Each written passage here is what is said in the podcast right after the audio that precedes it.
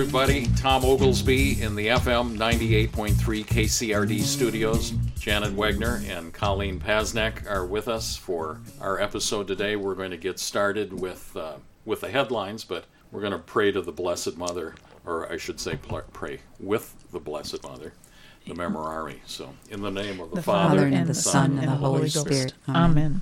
Remember, O most gracious Virgin Mary, that, that never was it known that anyone who fled to thy protection, implored thy help, or sought thy intercession, was left unaided. Inspired by this confidence, I fly unto thee, O Virgin of Virgins, my Mother. To thee do I come, before thee I stand, sinful and sorrowful. O Mother of the Word incarnate, despise not my petitions, but in thy mercy hear and answer me. Amen. In the name of the Father, and the, and Son, Son, and the Holy Spirit. Spirit. Amen. Amen. Who's got headlines? Oh. well, there's a couple headlines we could talk about today. What do you see? I'm almost afraid to bring it up. Go ahead. Well, there's quite a few headlines this week about um, the suppression of the Latin Mass out of the Vatican. And the motivation? That's a good question. I, I'm not sure what the motivation is. It seems like I can't understand why they would be so against the Latin Mass. In all, in all honesty, if anyone has an answer, I'm all ears. Uh, I, I don't know what the motivation is. You know, you can get, have your polka mass, you know, where everything sounds like roll out the barrel, mm-hmm. but you can't have a Latin mass, which really formed the saints for a thousand years, the doctors of the church. Any saint that you can think of right now probably was formed by the Latin Mass. So I really don't get the motivation. I don't either. It's not another program. Not another program. It's not a committee. I think it's, it's not collegiality. I think it's hiding in plain sight. Go ahead, Tom. Well, it's if you can get the the uh, polka mass and Peter, Paul, and Mary, and it was the mainstay of Western civilization for a millennia. It's not accidental. It's it's the managed decline of the Catholic faith. That's my statement. I just find it incredibly interesting the number of saints who became saints under that mass, not only um, canonized, but their life to be a saint would have been through the Latin Mass, mm-hmm. not the Novus Ordo. Help me remember the uh, bishop or Monsignor who rewrote the. Uh, um, Bonanno, Bonini, Bonini. Annibale Bugnini. Bugnini. When you were talking, Janet, I'm thinking the number of saints. Each of them have the uh, letters before their name, not after their name. St. period saint. I don't think Bugnini is going to have Saint Bugnini. You know, uh, uh, we don't know, do we? No, we don't. We don't know. No, just uh, early news speculation. But it is a good question. What would be the motivation? What are your thoughts? What might be motivating it? What's your guess? I really have to wonder what's going on with the leadership. And I have two thoughts. One, what's going on with the leadership? And two, I'm excited to see what God does with this. Um, on the first thought, where's the Vatican at with this? This this is the leadership of the Catholic Church. You know, the vicar is Pope Francis, obviously of Rome, but of the Catholic Church, the magisterium. As that leader, would you not want to embrace people who would embrace themselves, the traditions of the church, and want to go deeper in their faith? And and uh, I mean, I don't I don't understand it either. I I hate to be an odd temperature here, but I think that's naive. I, I, I think that's naive. The, the leadership of the church has shown by their behavior they're not leading. True. They don't want that. In fact, not only on this issue, but this uh, conference in this continent on the, I mean, to spend days on the, when, when one document stated uh, at the last council that the uh, source and summit is the Eucharist, and we can't, and one, why do we even need to have a uh, synod or a uh, uh, spring fall conference, whatever we're in right now that just just concluded, on a document in and around the centrality of the Eucharist? I mean, you could go to any of the last 20 centuries and find a church father who has written on the, including John in his sixth chapter. I mean, there, there is is no leadership. Who was it? I've done a poor job of footnoting, but um, regarding the magisterial authority, if you don't use it, you lose it. I don't know that it was Aquinas, But if you're not use, if you're not magisterially exercising your authority, you no longer have it by by reason of abdication of office. Who's teaching? I'm going to stop now. Let me continue with that because, you know, really what it comes down to is we're all friends here, right? so let's just call out what kind of thoughts come into our mind. Latin Mass. Let's go back when the pandemic was at its height. Granted, on the front end, with COVID, everybody was afraid. We didn't know where this was coming from. We were afraid of getting sick. We were afraid of people dying left and right. But the fact of the matter is, is the, cho- the churches were closed, and probably all of them were on the front end. But as priests were starting to venture out and say, "Hey, we need to get the sacraments to the people. That's our job." The only place that you could get the sacraments were at places that had the traditional Latin Mass. Amen. And now, fast forward to now where we are, how many of the prior Catholics to COVID that were going to church are going now? Hmm. Well, before COVID, it was one in four. 25%. Yeah. So I don't know. Did we get back to 25% yet? Not, I don't think so. I don't think so. I don't think so. And then, I'm sorry, the only thing that I was going to finish with that was that, but you go to a traditional Latin Mass throughout the country in the United States, some of those attendances are up by not only double, but in some cases triple. Mm-hmm. Which goes back to I'm cutting you off here. Go ahead. Say. Oh, that's all right. I'm just thinking, what are our listeners thinking right now?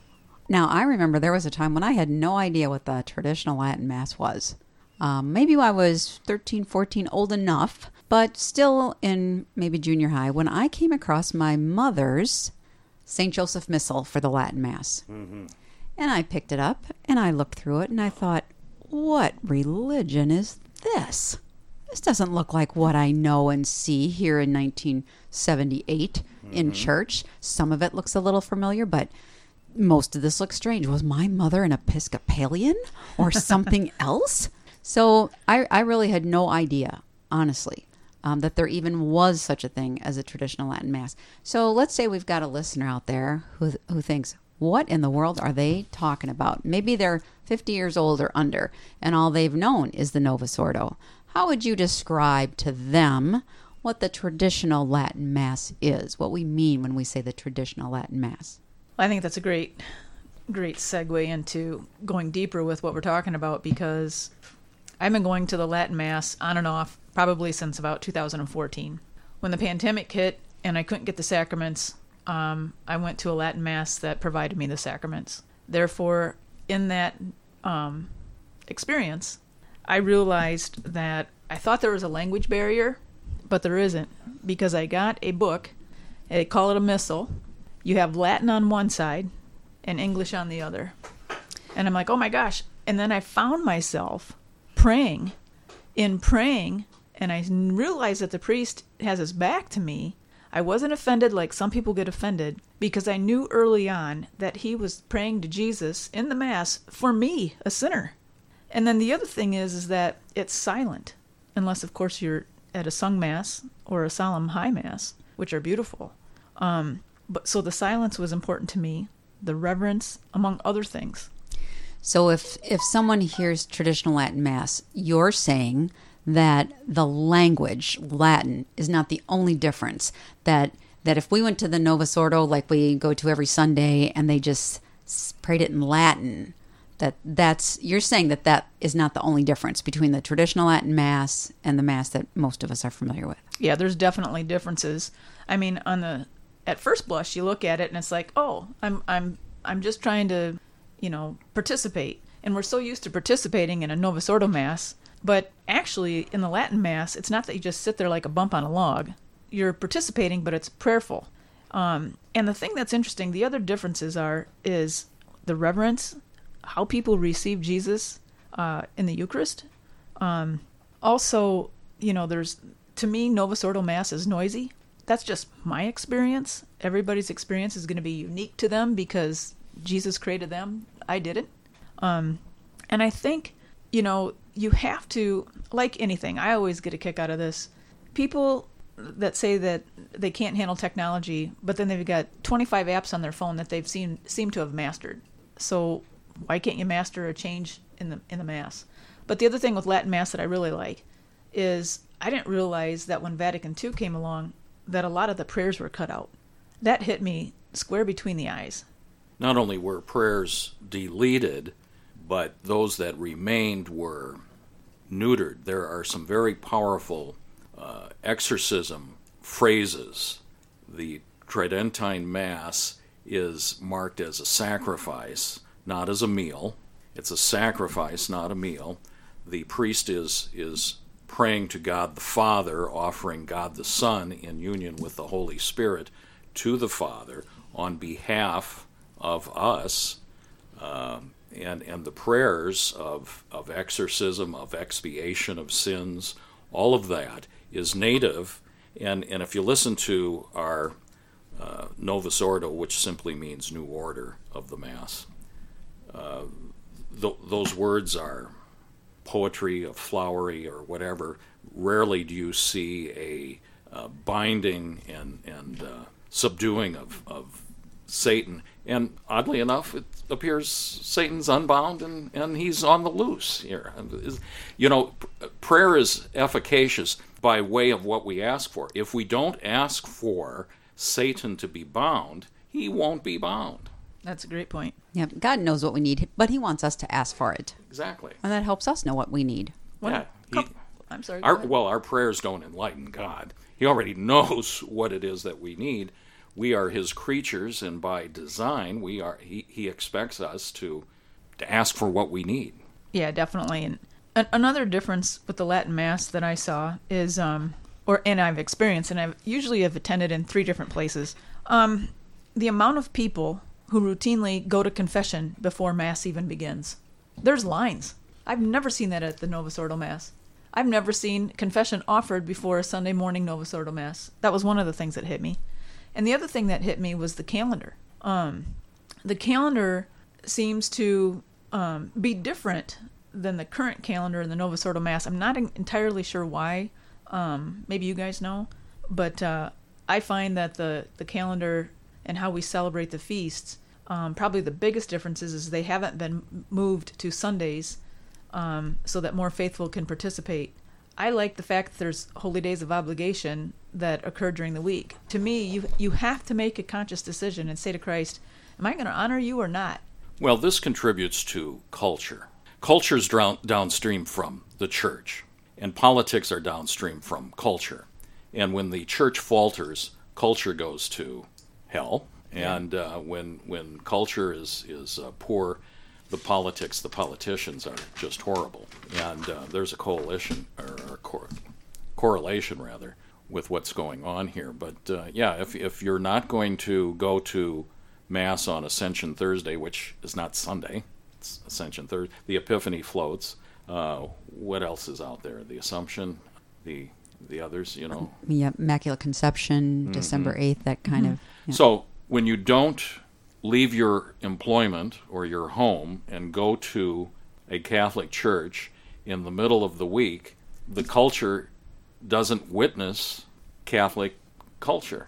It, it's yep. horrible. It's a very good point because when did Vatican II take place? Not that I'm blaming the demise of everything on Vatican II, but Vatican II took place from 1962 to 1965.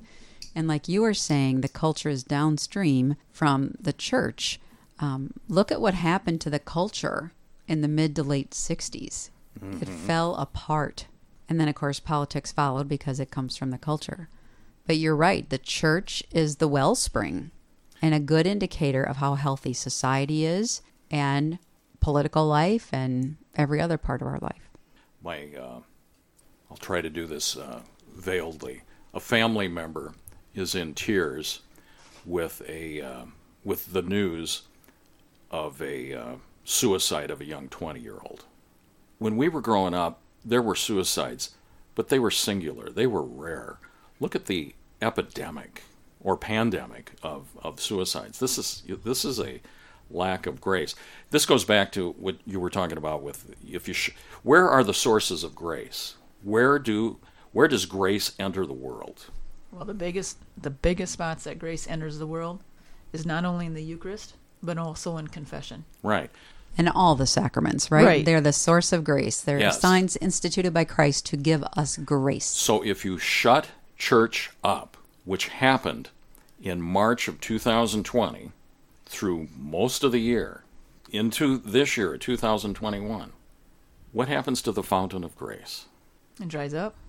It dries It's up. It's gone. That creek bed is dry there, Tom. And uh, if, if you are at a, a church, regardless of which uh, uh, order it is, the uh, Tridentine order or the Novus Ordo, at least you have now the fountains of grace. But then we can talk about states of grace and how we should handle those kinds of things. And I suppose we can do that after the uh, after the break here. What do you think? Shall we do that? Sounds yeah, good. I just I want to add one thing before we go to the break is our listeners out there are you know there's it's easy to look at it in the conversation that we're having about Novus Ordo Mass, which is the regular Sunday Mass that most people are accustomed to attending, and now we're talking about the traditional Latin Mass as well. I just want to make a point. Both of those are legitimate masses that are recognized in the church. Oh, absolutely, Yeah. absolutely. Some the people may- ordinary form and the extraordinary form is Right. they're also called. Yep. Yep. All right, we will be back here in the studio after we take a break from our lovely sponsors and other announcements here. Janet Wegner, Colleen Pasnek, I'm Tom Oglesby on FM 98.3 KCRD.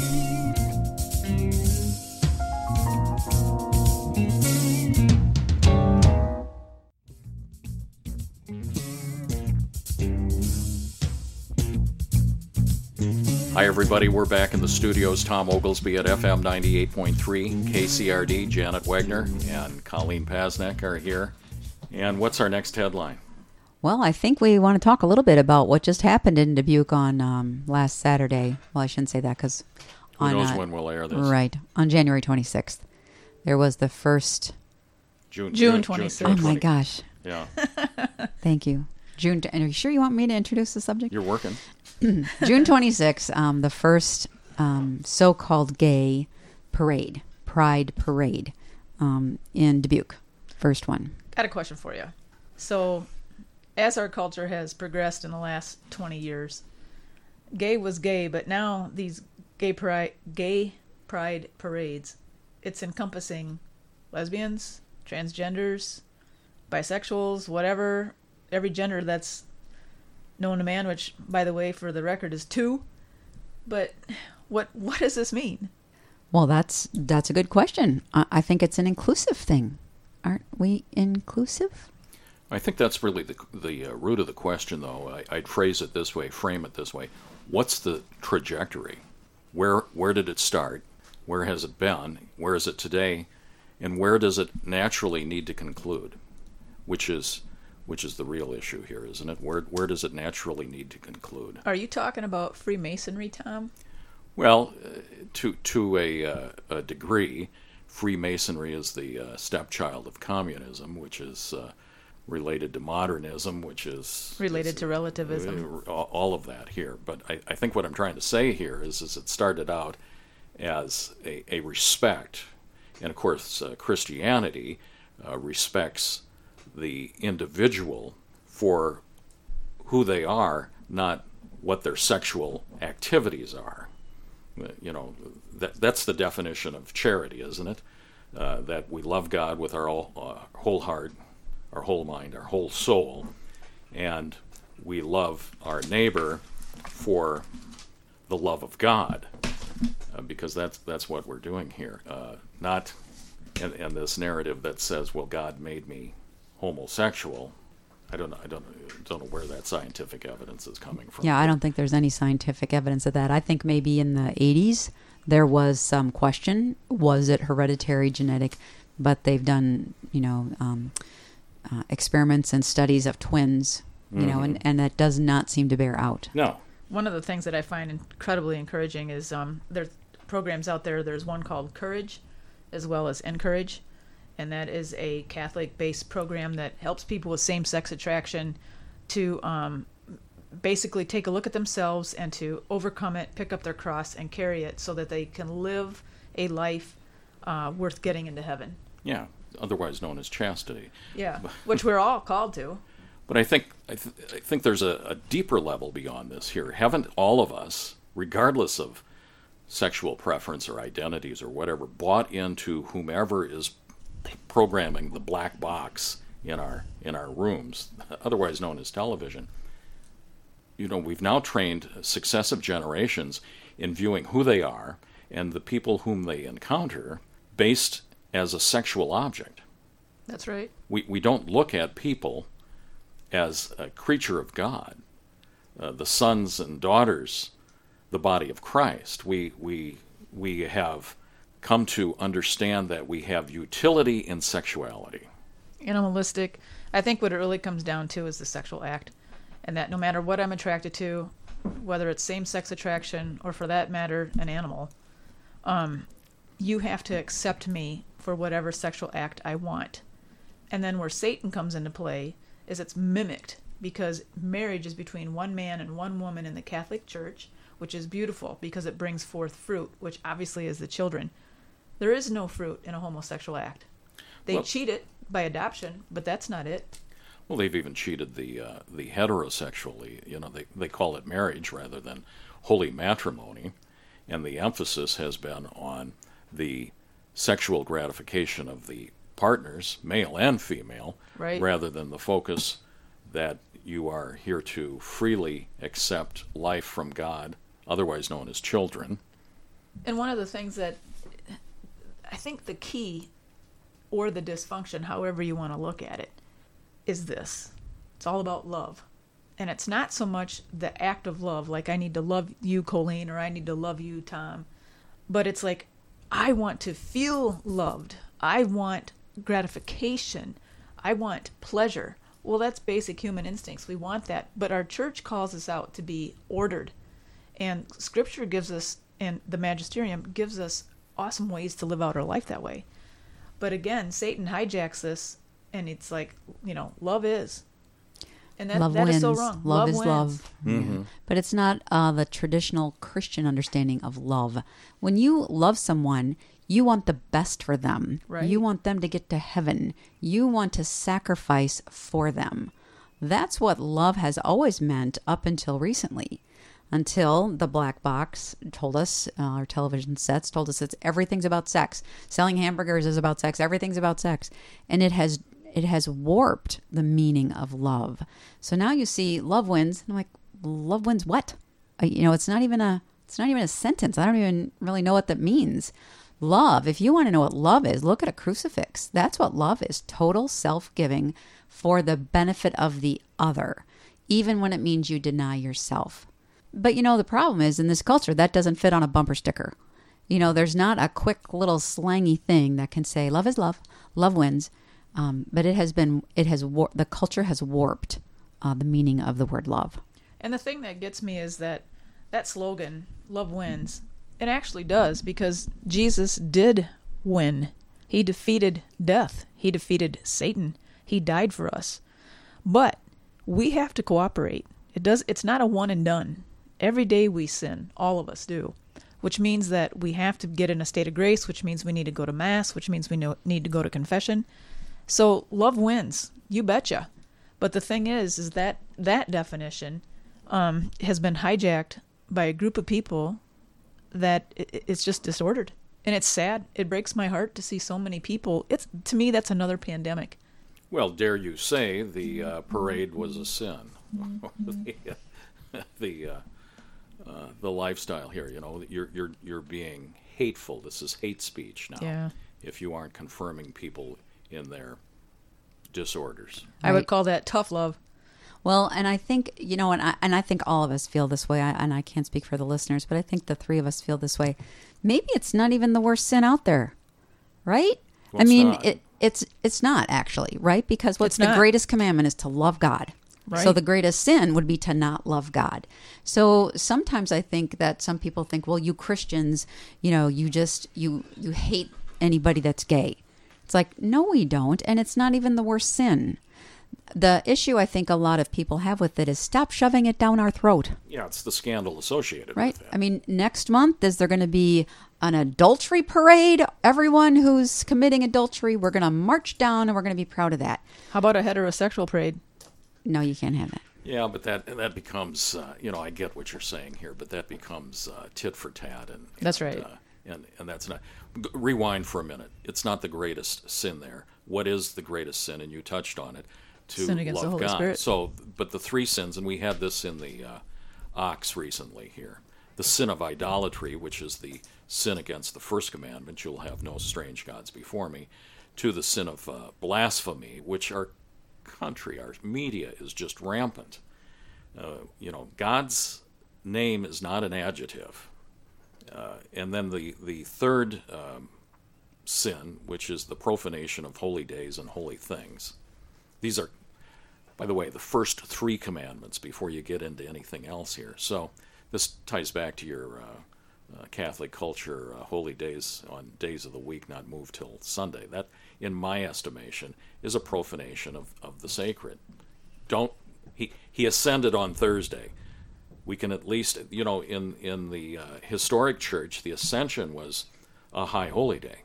I mean, this is a big day, like the Epiphany when when Christ manifested himself to the Gentiles. It, it, it profanes the holy day, and it is mildly idolatrous, if there are degrees of idolatry, I suppose, uh, to not say that this is a big deal that Christ manifested himself to the Gentiles. Right. And I think your point is is well taken. Offenses against the first three commandments are the worst offenses because they're sins against God. Um, and so when you know we hear about uh, Pride Parade, it's like, well, I wish they wouldn't do that, you know, because to celebrate something that um, is not natural and according to God's plan is just wrong to do. It's idolatrous. The first sin of the parade is is not against your body, it's against God who intended you and gave you the gift of sexuality for its proper end. True. Good point. one of the things you know again i go back to the to the listener and the a you know a regular ca- a regular catholic that attends mass that they know that it's wrong because the church teaches that it's wrong but by the same token they have family members who are in these relationships or they have friends close friends that are in these relationships or their sons or daughters come to them and they say you know mom dad meet my significant other and it's a same sex and and the thing is, is what are what are people supposed to do with this? That's a good question because I think lots of people face that. I think What's it- God say? Well, I think it's I think it's not a lot of people. I think it's a whole lot of people that are facing this. I, I have I, I don't know if I'm a lightning rod, but I've had a number of people reach out to me uh, with that. Tom, what do I do? And I'm not your priest, but I'm I'm happy to listen. But this is really tough love because if I shouldn't say if we've just defined love as the good of the other for the other, that means that you are fulfilled in what your ultimate end was created for, which is to know God, love God, and serve Him, and spend eternity with Him. So if we love our neighbor, we have to pray that he knows, loves, and serves God and has sufficient grace to spend eternity with Creator here. So, how can you confirm a son or a daughter, a brother or sister, in an objective sin? Now, this goes back to what we've been talking about for weeks thou shalt not judge, thou shalt not condemn. We're not condemning anyone to eternal damnation, but objectively, we do have to say the road you're on does not lead to heaven. That doesn't mean you're going to go to hell, but the road you're on ain't taking you where you want to go. And God allows for U turns. Yeah, well, he's the God of U turns. He Yeah. is the God of U turns. Now, you had said earlier that it's an, in an objective state. I forget exactly what you said, but you used the word as, that it was objectively wrong. What do you mean by that? Well, I mean, it's not subjective. It's not. It's it's not morally relativistic. It's. it was. What was his name? Cuomo, the governor up in uh, New York. That that you know Mario? Mario. Personally, I'm against it, but I'm not going to impose my will on you. And it was re- with respect to uh, That was abortion. abortion. Mhm. Abortion. Okay, so th- that that's the biggest bucket of whatever you want that you've ever heard. Think about that. Uh, sins of omission and commission. Ding, ding, ding, ding, ding. and and to say, uh, you know, and it's it, it's uh, real easy in the uh, gospel, at least one gospel, perhaps a couple of them here, where Christ says, you know, you, you want to take the splinter out of your brother's eye, but the uh, the plank is in in uh, in your eye. Silly man, uh, take the plank out of your eye first. But at the same time, he also talks about the spiritual works of mercy, the admonishing of sinners, the instructor of the ignorant, the the uh, consoler of the doubtful. You can't console, admonish, or instruct without an objective reasoning as to where are you at right now? Where are you at in your mind, in your life, or whatever? Now, that doesn't mean I'm your priest and I'm going to, I can hear your confession. I can't give you absolution, but I can, you know, there, there needs to be objective moral standards. Otherwise, God would not have given us commandments. So, objective meaning outside of the person's inclinations or desires or wishes or feelings or perspectives, something outside of that, something like truth mm-hmm. that doesn't change. That's objective Yeah, truth. the, unch- the unchangeable objective truth. Well, and we have to go something back to something that's very, very basic and it's innate in all of us. And God hardwired our hearts ordered to Him.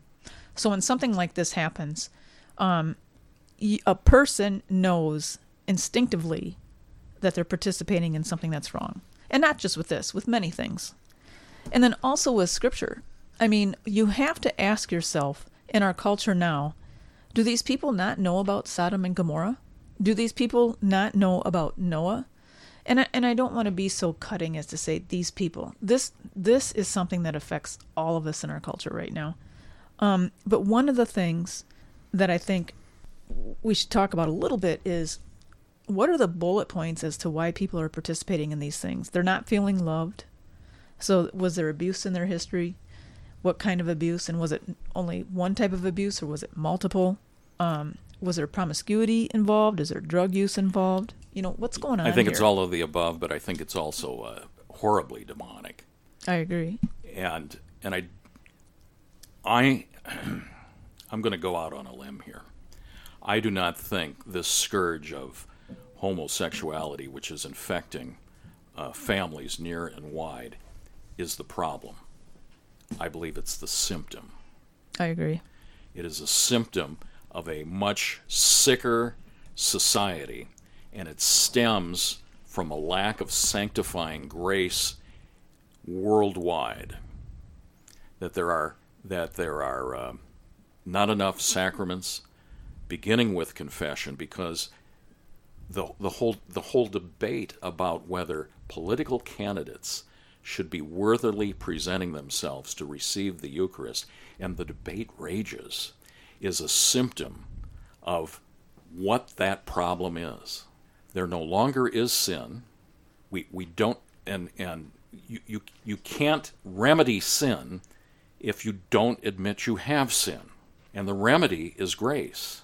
We don't know where to get the grace. We don't know how to unplug from the from the you know so I'm, I'm going to I don't mean to say attack but to to speak about it, it's it's like abortion. Abortion is the symptom.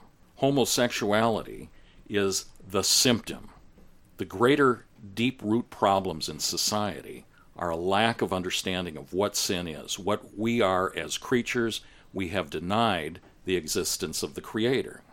We have become we, we have we have made God like in Genesis when he said, We've made God we've made man in our image and our likeness.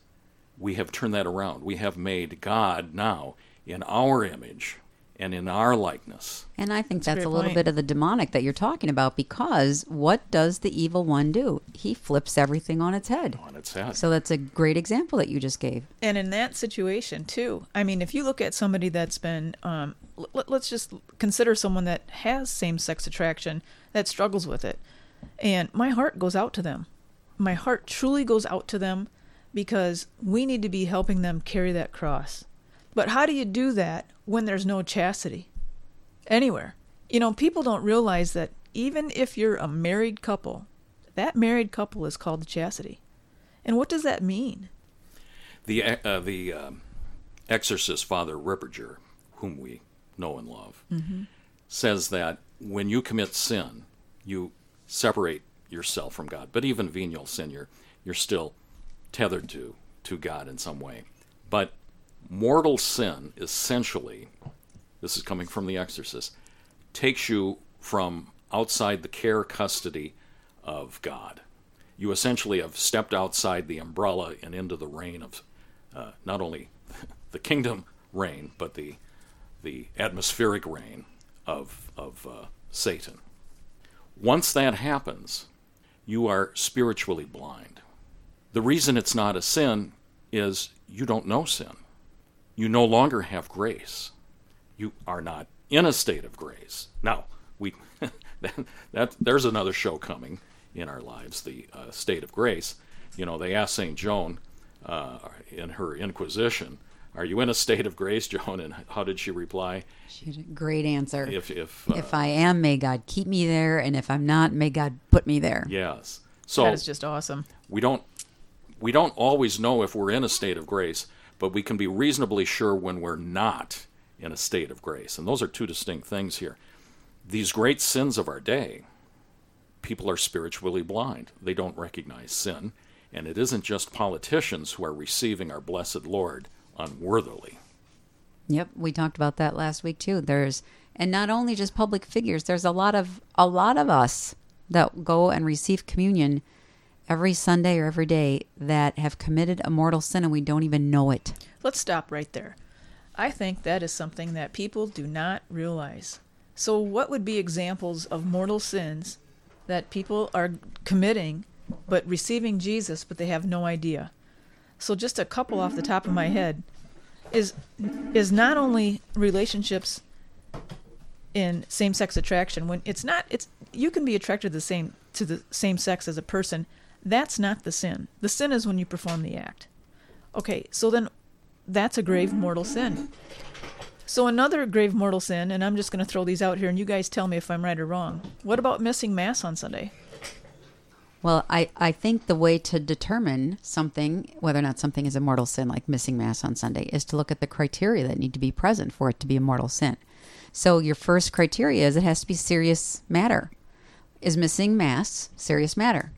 I would say, yeah, because it's that third commandment, keeping the Sabbath holy. yeah jesus said so So, if Jesus said it, it's good enough for me.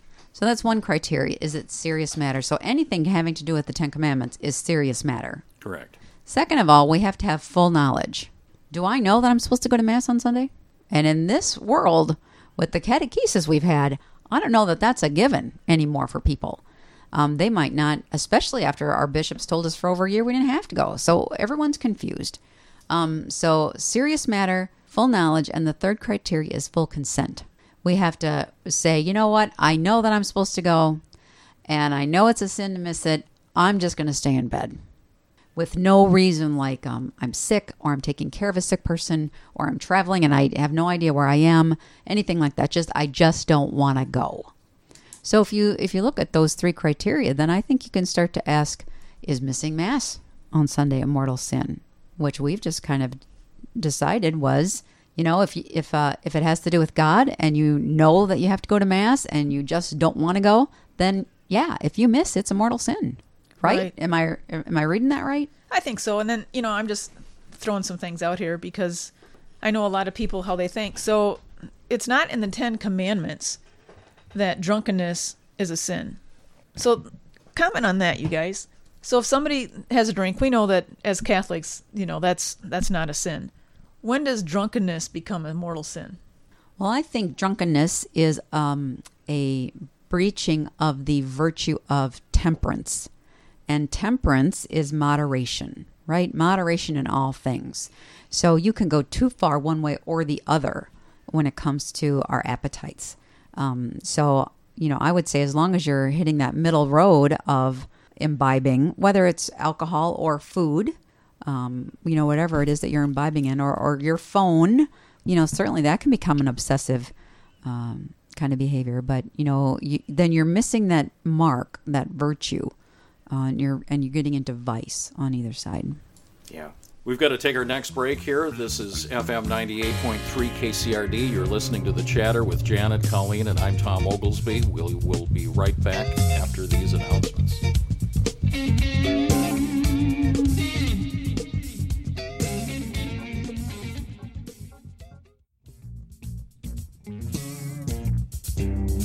Are back, everybody. Tom Oglesby in the FM 98.3 KCRD studios.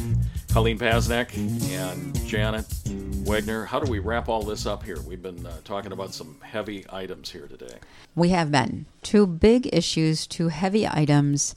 Um, but what I would like to ask the two of you is how are these two things connected? Is there a commonality between the traditional Latin Mass and what we're seeing with the Pride Parade? Wow, that's a loaded question, Colleen. Are we talking cause and effect? Well, I don't know. One thing that just um, comes to my mind, and I, I want you know your input, of course. But Tom, you said in the first segment that the church is the wellspring, and the culture is downhill from the or downstream from the church. True. Um, so, in that regard, if we think about it as a river, if we've got the suppression of the Latin Mass, the banning of the Latin Mass, and we've got the Pride Parade, what inferences can you can you draw? I suppression is the magical word for me in this segment because all of us, whether you like it or not, need authority, and then our one true authority is God. And in the Catholic faith, that's our magisterium, led by Pope Francis. So I really have to say, with all the things that seem to be suppressed coming coming out of the Vatican these days, why should I be surprised that something like Pride Week replaces it? Well, that's that's a good question. All the stuff coming out of the Vatican, uh, with all the things going on in the world, why are they even paying attention about suppressing the Latin Mass? Is that the most important thing on their agenda?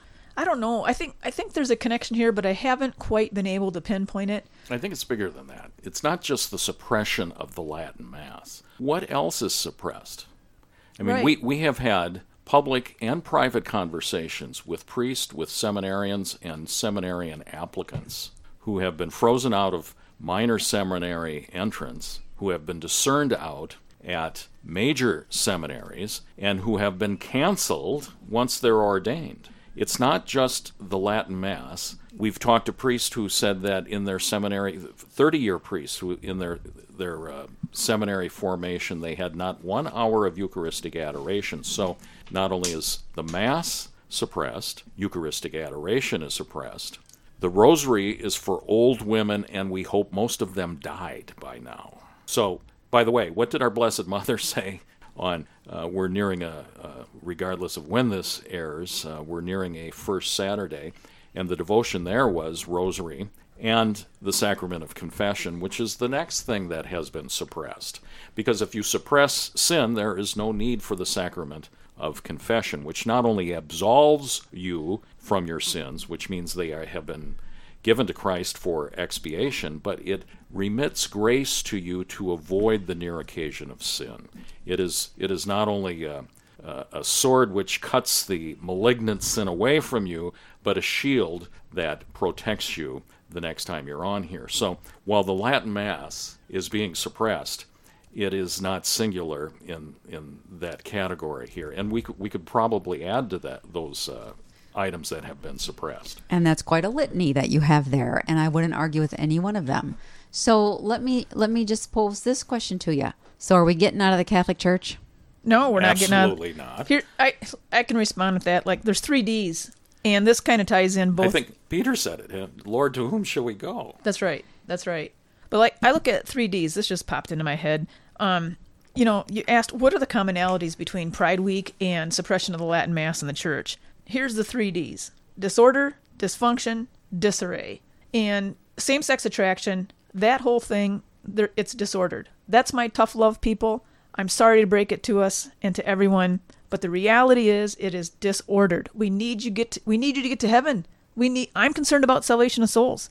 The church isn't picking up the pieces. So is there a lavender mafia? I've heard of this. I've heard of this in the church. Are we that disordered not only in the secular world but also in the church?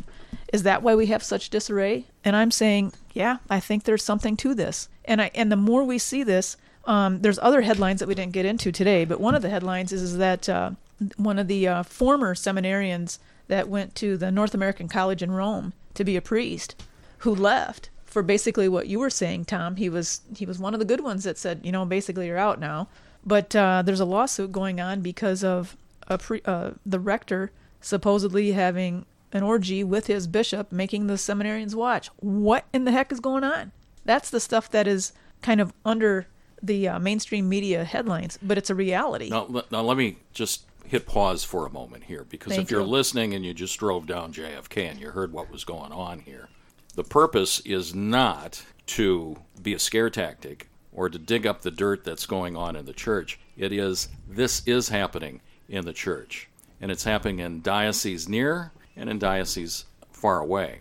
I'll go so far, I'm going to make the statement there is no vocation crisis.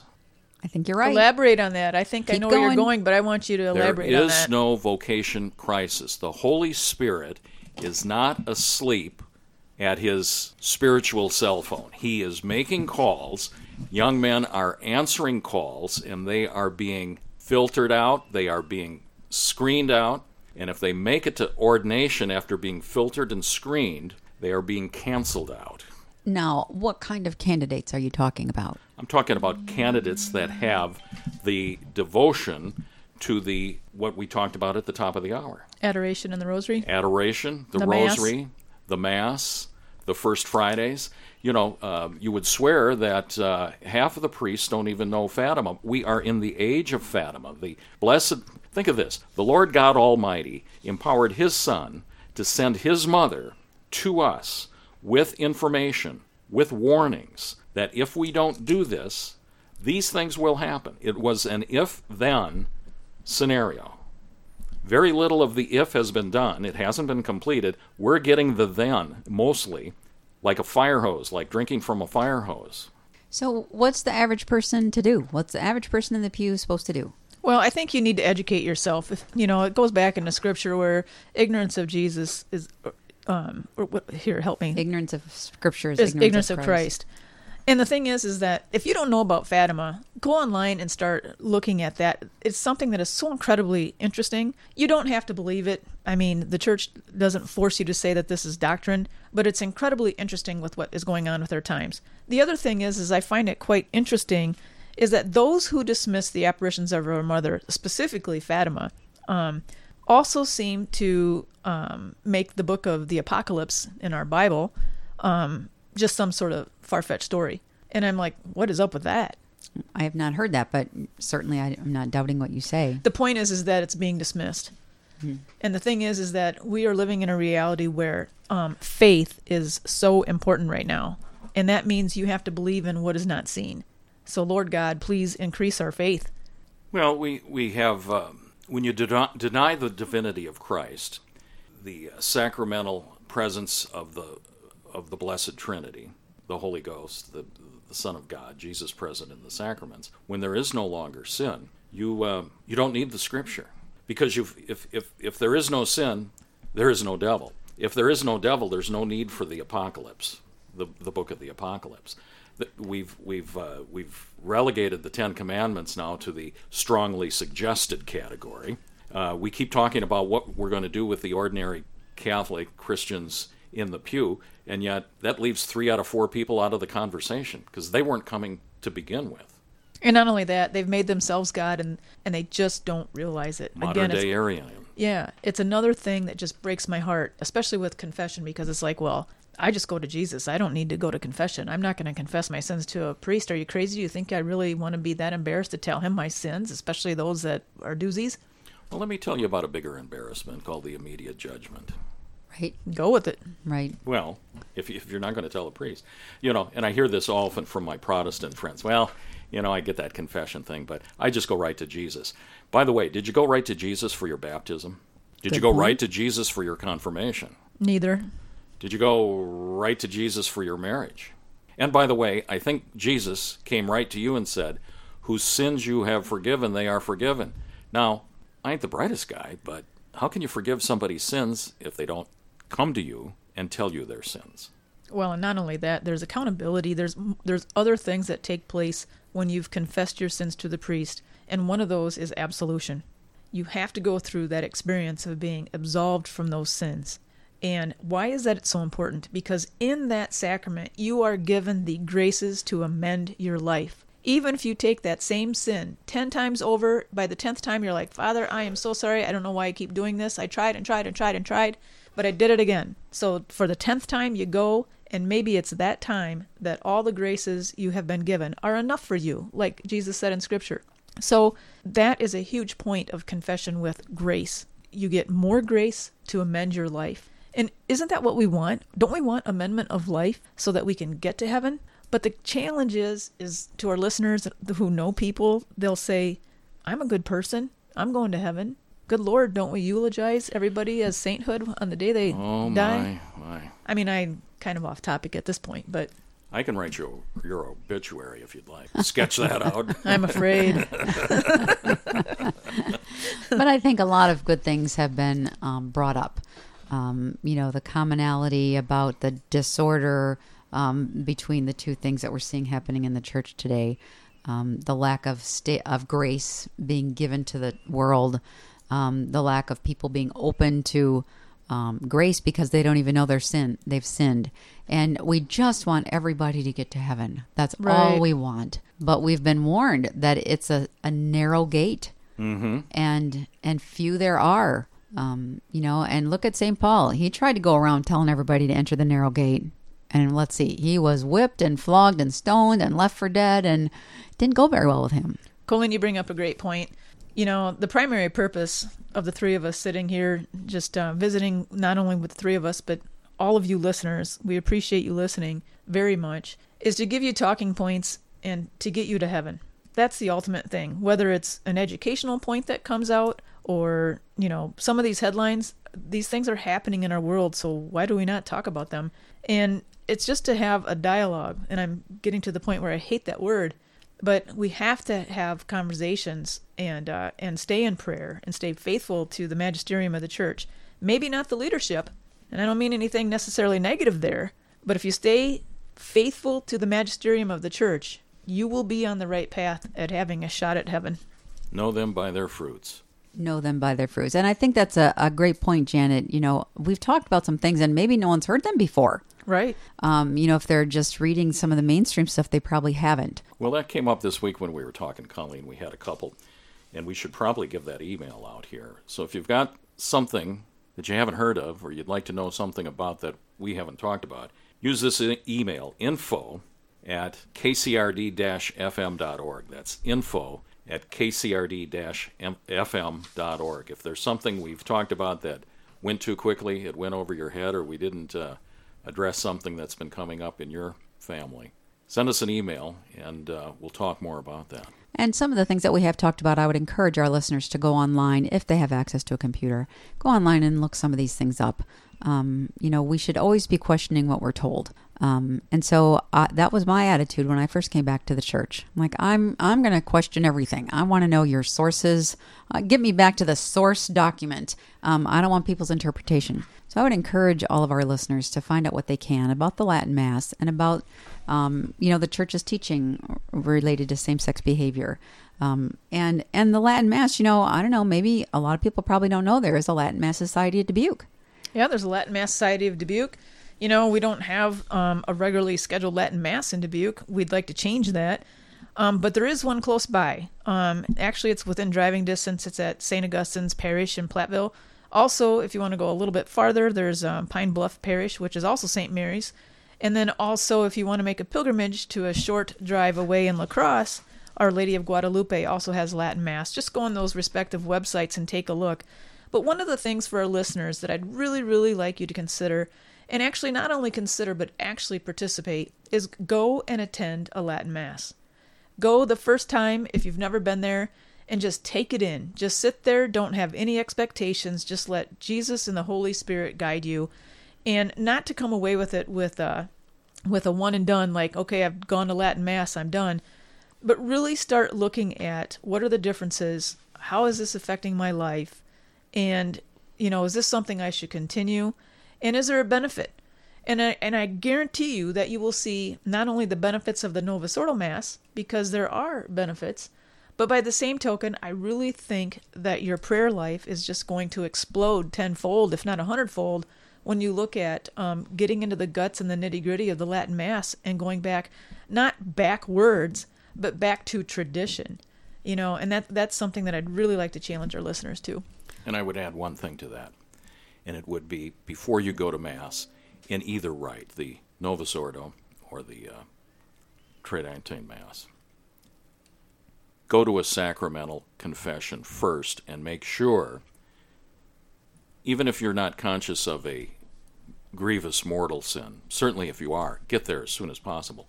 But just go there and ask that priest, actually ask Christ in persona Christi for that forgiveness, that absolution, so that when you go there, you will have no obstacle to receiving the grace that Christ wants to bestow upon you. Amen, brother. Amen. Jesus wants to give it. Jesus wants to give everyone grace. And the thing is, is I think it was um I think it was Saint Faustina in the Divine Mercy diary that Jesus wants to give out his graces to so many people, but they don't want them and it's just burning him up. Mm-hmm. He wants to give out those graces. And the best thing to do, the best two things that people can do is not only attend Mass, but before you attend that Mass, do a solid examination of conscience. Take a look at any examination of conscience or, you know, out of the catechism or whatever. I was telling a friend of mine, I said, I do an examination of conscience by what people did I come across one day. And boy, does that put things in perspective. but I would definitely encourage that. I- again, it's all for salvation of souls. We're we're definitely on fire. I, I want to bring as many people to heaven um, as possible. Hopefully, I get there. Um, I'm a sinner myself, so I practice what I preach. But I just want people to experience as much as they possibly can and receive that grace from Jesus. We got to wrap up with some closing thoughts, Colleen. Um, my only closing thought is, you know, I would encourage people, if you have the internet, to go to latinmassdbq.org. Um, we just had a beautiful mass on the vigil of Saints Peter and Paul up in the beautifully restored church of Petersburg. That is awesome. Um, so that would just be my my closing thought is to encourage them to just check it out. Janet, 10 seconds of closing thoughts. Oh, 10 seconds of closing thoughts. Um, I love you. I want you all to experience everything Jesus has for you. We, we've talked about a lot, so I'm going to just say that. And we do love you. Thank you for listening.